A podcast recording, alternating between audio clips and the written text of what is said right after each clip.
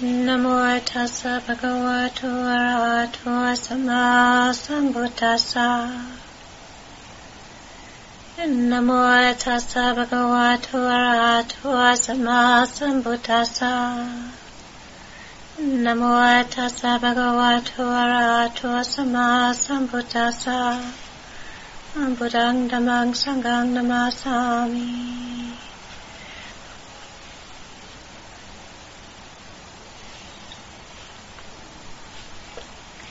So one of the principles of the Buddha's teaching is the teachings of conditionality. So things don't happen spontaneously; they happen because of conditions. So because this arises, that results. If this doesn't arise, then that doesn't result.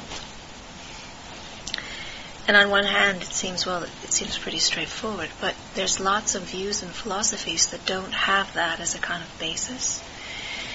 And the result of that being a basis is that it means that we can look at, see what has arisen, and get a feeling of the conditions that have given rise to that, and learn how to make different choices in the way we pay attention so that we don't create the kind of pretzels and stress and confusion and suffering that is standard fare. So one of the quintessential ways in which this whole cycle is spoken about is known as the cycle of dependent arising. And this cycle, which has 12 links in it, has a lot of complexity in it, and on a kind of a first go, it's not at all intuitive how these links connect to each other. Because it starts with ignorance, and it says that with ignorance and a condition, ignorance creates mental formations, and mental formations and ignorance are kind of they rely on each other. You can't have ignorance without mental formations, and mental formations is dependent on ignorance. So these two things arise dependent on each other. With these two things as a kind of basis, that conditions our consciousness. And with our consciousness conditioned by ignorance and mental formations, that creates like a color, a lens, through which we experience contact.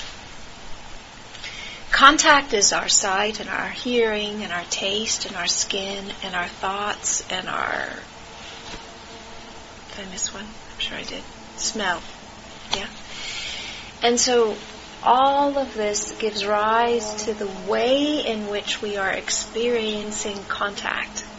Now, in normal perception, what happens is that it takes organ, object, and consciousness coming together in order to result in a contact, a feeling of pleasant or a feeling of unpleasant or a feeling of neutral.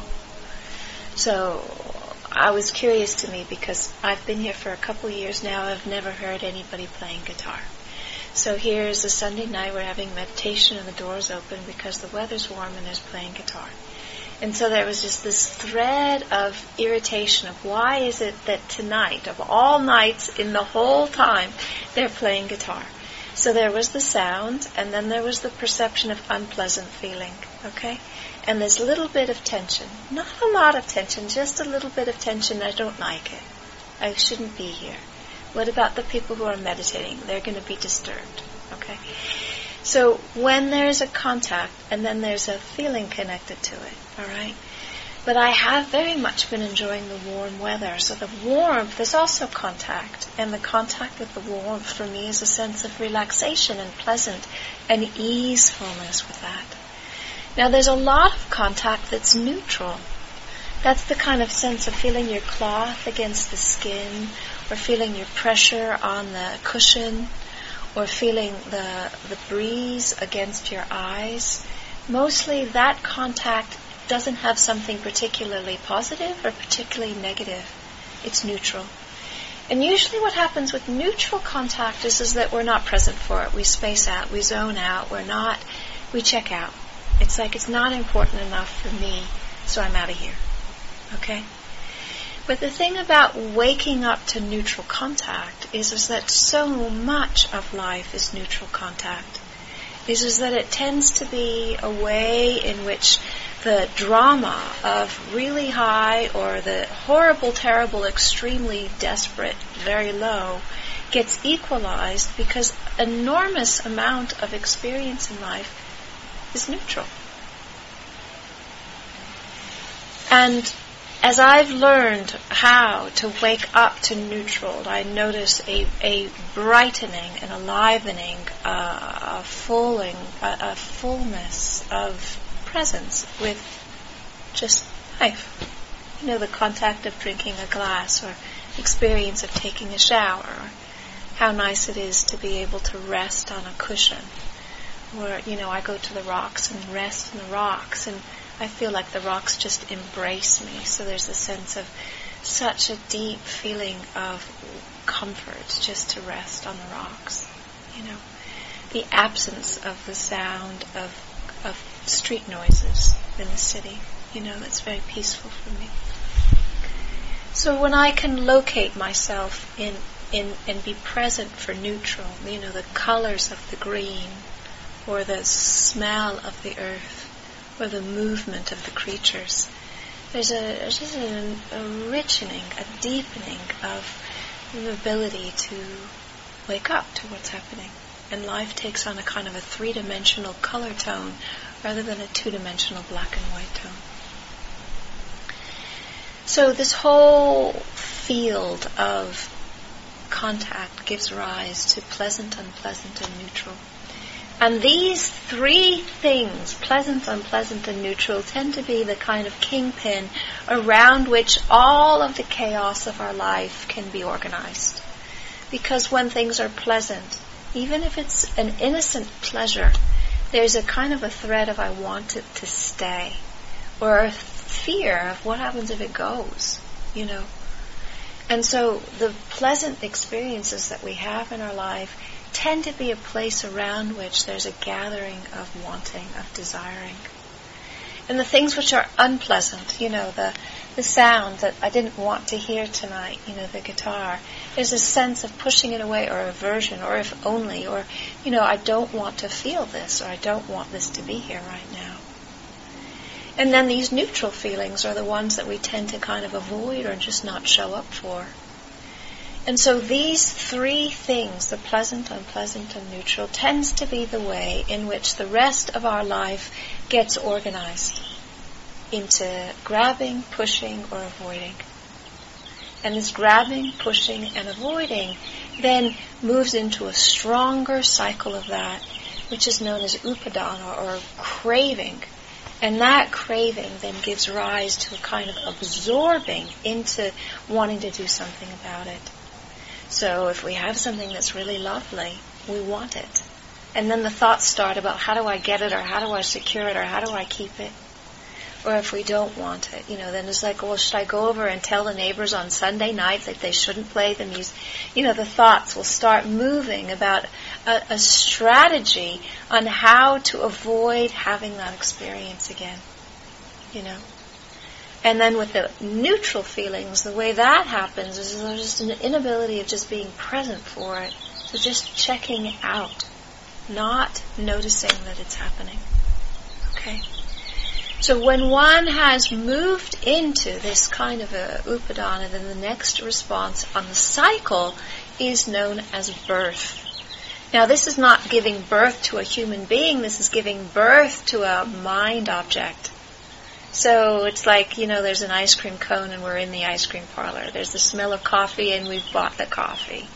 There's this feeling of the music and we've already thought, I'm going to go over and I'm going to talk to them and ask if it's okay if they don't play on Sunday night. You know, there's a buying in and absorbing into the thought patterns that follow on from the desire and from the aversion.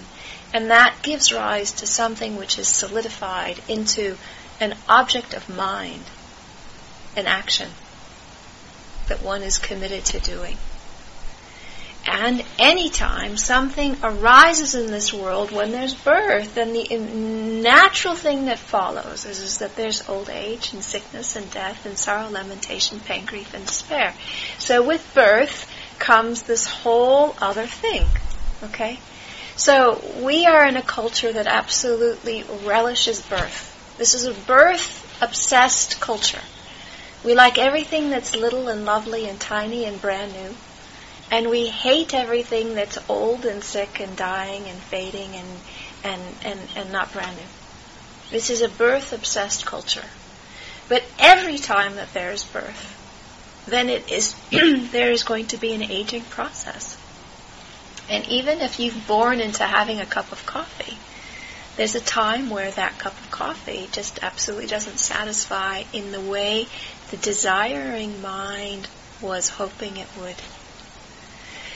And that is the sorrow, lamentation, pain, grief, and despair connected to the coffee. It's not huge, but it's proportional to what we've been born into. So when we understand the cycle of how the suffering is created,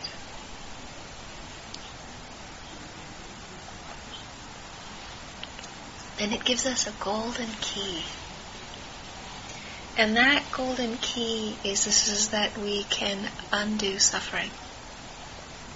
When we understand the causes that give rise to the links, then we have places where we can cut the chain. And one of the places that we can cut the chain is where contact gives rise to desire. So, there's a sound, music. And there's a sense, I don't like it.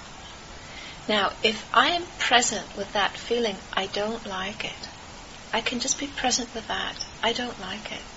And the I don't like it can become an object of meditation that I can know in awareness and know the sense of tension around it and tightness around it. It doesn't give rise to the whole Papancha or proliferation festival. What do I need to do in order to prevent it from arising again? It just stops right there.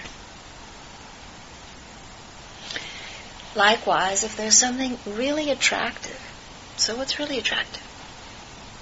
Nature, food, sensuality, friends, a good job. What's really attractive? For each of us it might look different. But the idea of something really attractive comes, and when one is entirely present with that, right there. The cycle of desiring and hankering after it and longing for it stops. Now, it doesn't mean that we sit like a potato and make no action. But what it means is that the action is not motivated from desire, or fear, or aversion, or ignorance. It's motivated by compassion and wisdom. So the cycle of dependent origination is one of the key components of the Buddha's teachings. And even though these 12 links are complicated, it is really incredibly helpful to see the way these things connect with each other so that we can begin to get a sense of where we can place our attention and the choices that we make in order to move towards freedom or in order to exacerbate suffering. Now, patichu samuppado, or dependent origination, arises as a personal experience. It arises in the immediacy of our life. It arises in every moment. It also arises from lifetime to lifetime. So that the body that we have is the result of previous conditions. Okay? And the previous conditions were not things that arose in this lifetime. They arose before we were born. So in order to have a body, there needed to be sperm and ovum from mother and father, and that sperm and ovum then connected with consciousness, and that consciousness, according to classical teachings, came from a mind continuum from before. Right? So the mind continuum and the ovum and the sperm joined together, and that gave rise to the conditions necessary for a fetus to develop and then for a body to be born. All of those conditions had to be present. Now, in a contemporary context, because people don't have a belief system in past lives and future lives and mind continuums and all the rest of that, it's often the case that this whole segment of the teaching is just left, not talked about. Because I come from a tradition where people are not asked to take on belief systems that are not familiar to them. And the tradition is based on everything that you need to know is present in the here and now, and you can experience it and know for yourself. Okay? But in terms of the scriptures, there's ways in which that piece of that part of the cycle gives rise to a framework which helps other things come into clarity. If you have that as a framework, then there's other things that make sense that don't make sense or don't have the same kind of easeful waking sense.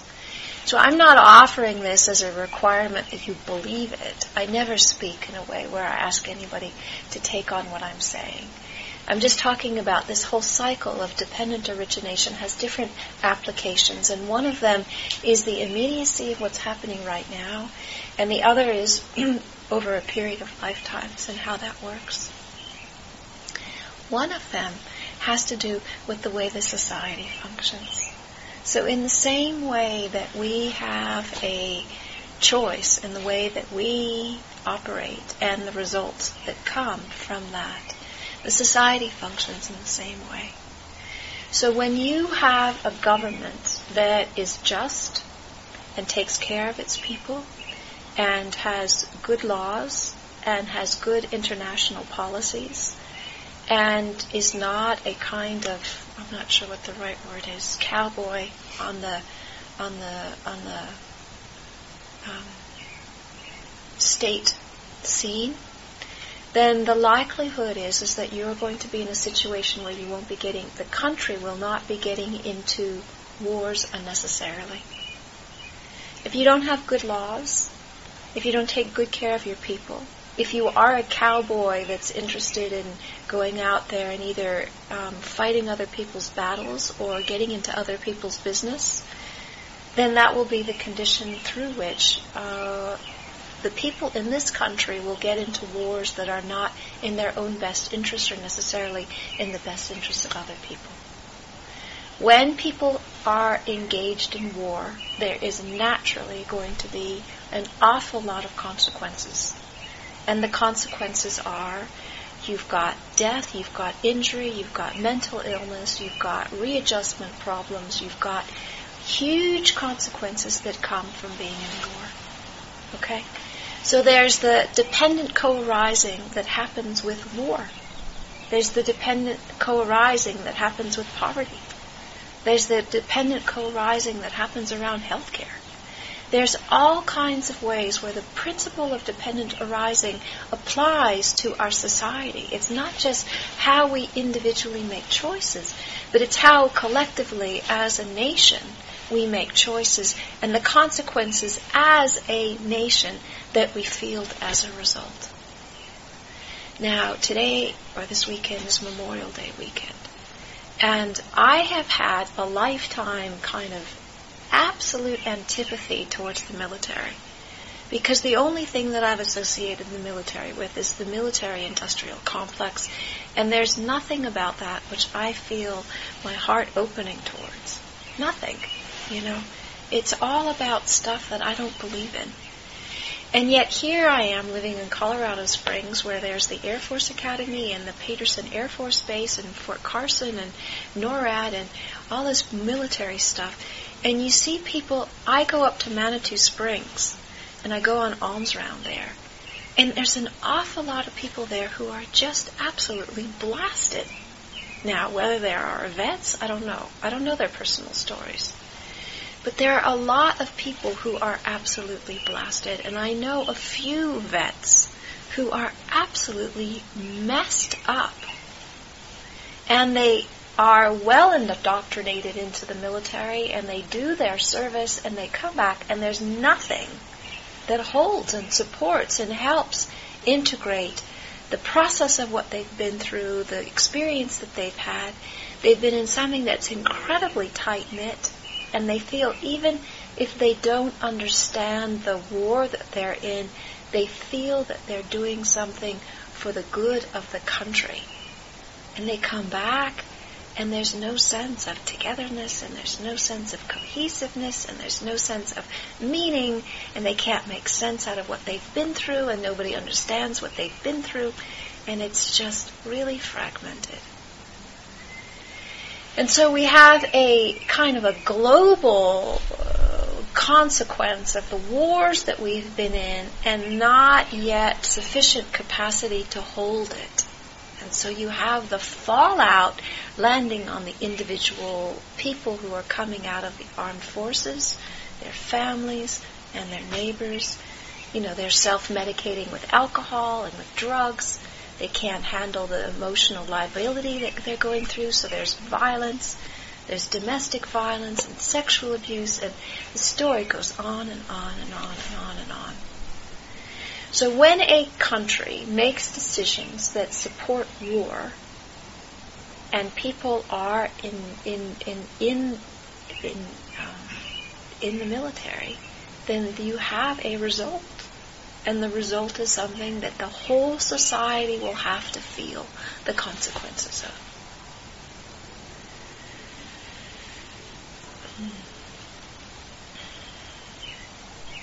Now, I don't have the ability to change the laws or change the people's decision-making processes so that we're not getting into war.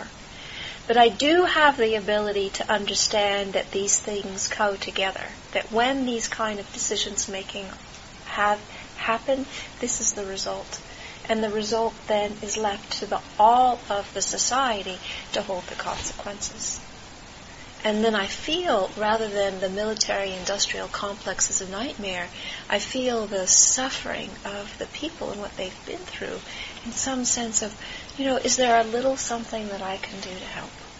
You know, what could I do here to help? You know, how can I help these people? What would that look like? I don't know yet, but this is a question that I've been sitting with, you know. Oh, yeah.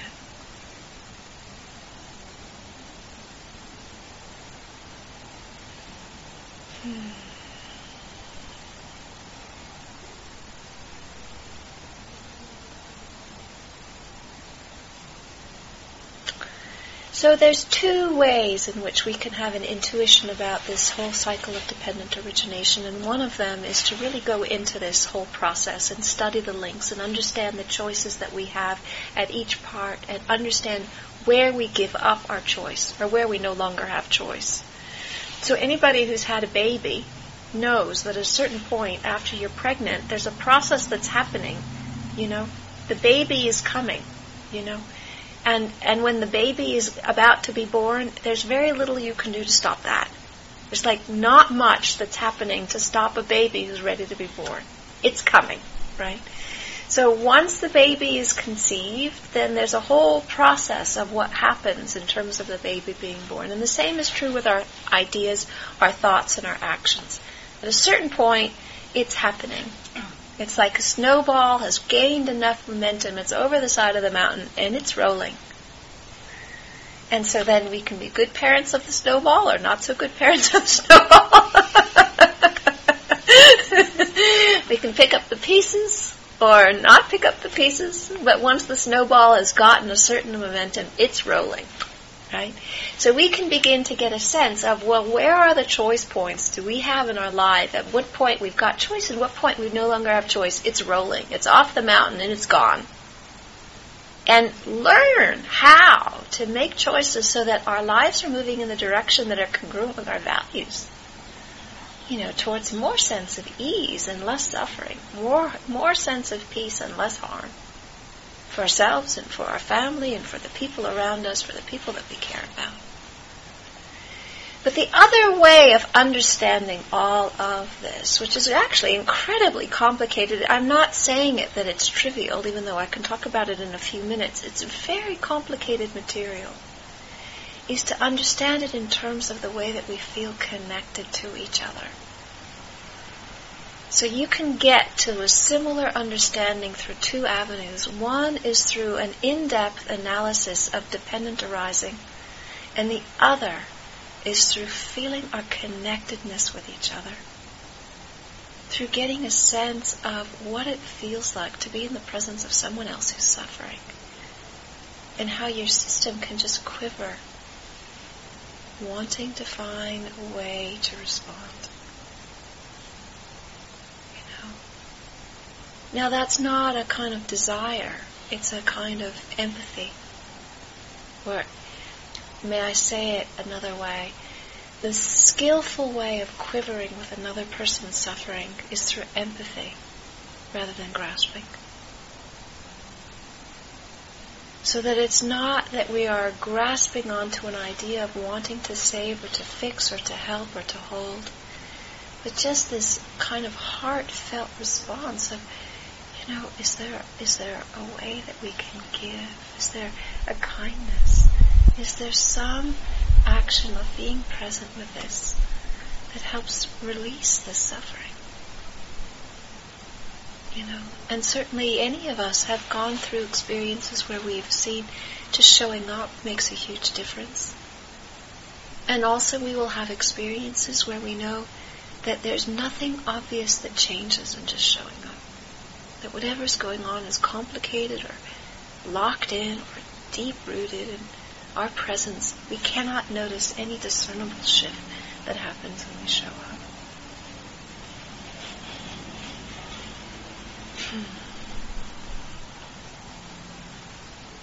So, the whole cycle. The cycle of dependent origination is the cycle of suffering and the cycle of the ending of suffering. And the two avenues that are the most direct paths to that is through wisdom and through compassion. Through clarity of seeing the actual links that give rise to that. And this incredible heartfelt sense of, can the suffering end? What do we need to do to let it end? To create the space, to create the conditions, to create the field, the friendship, the trust, so that it ends.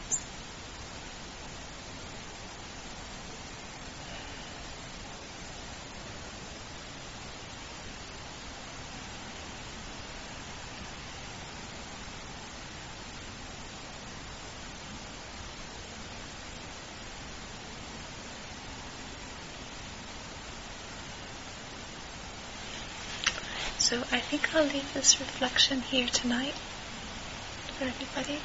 And maybe if you'd like to stand up or stretch, you're welcome to. And then we can gather around and have a discussion. Okay. Thank you for listening. To learn how you can support the teachers and Dharma Seed, please visit dharmaseed.org/donate.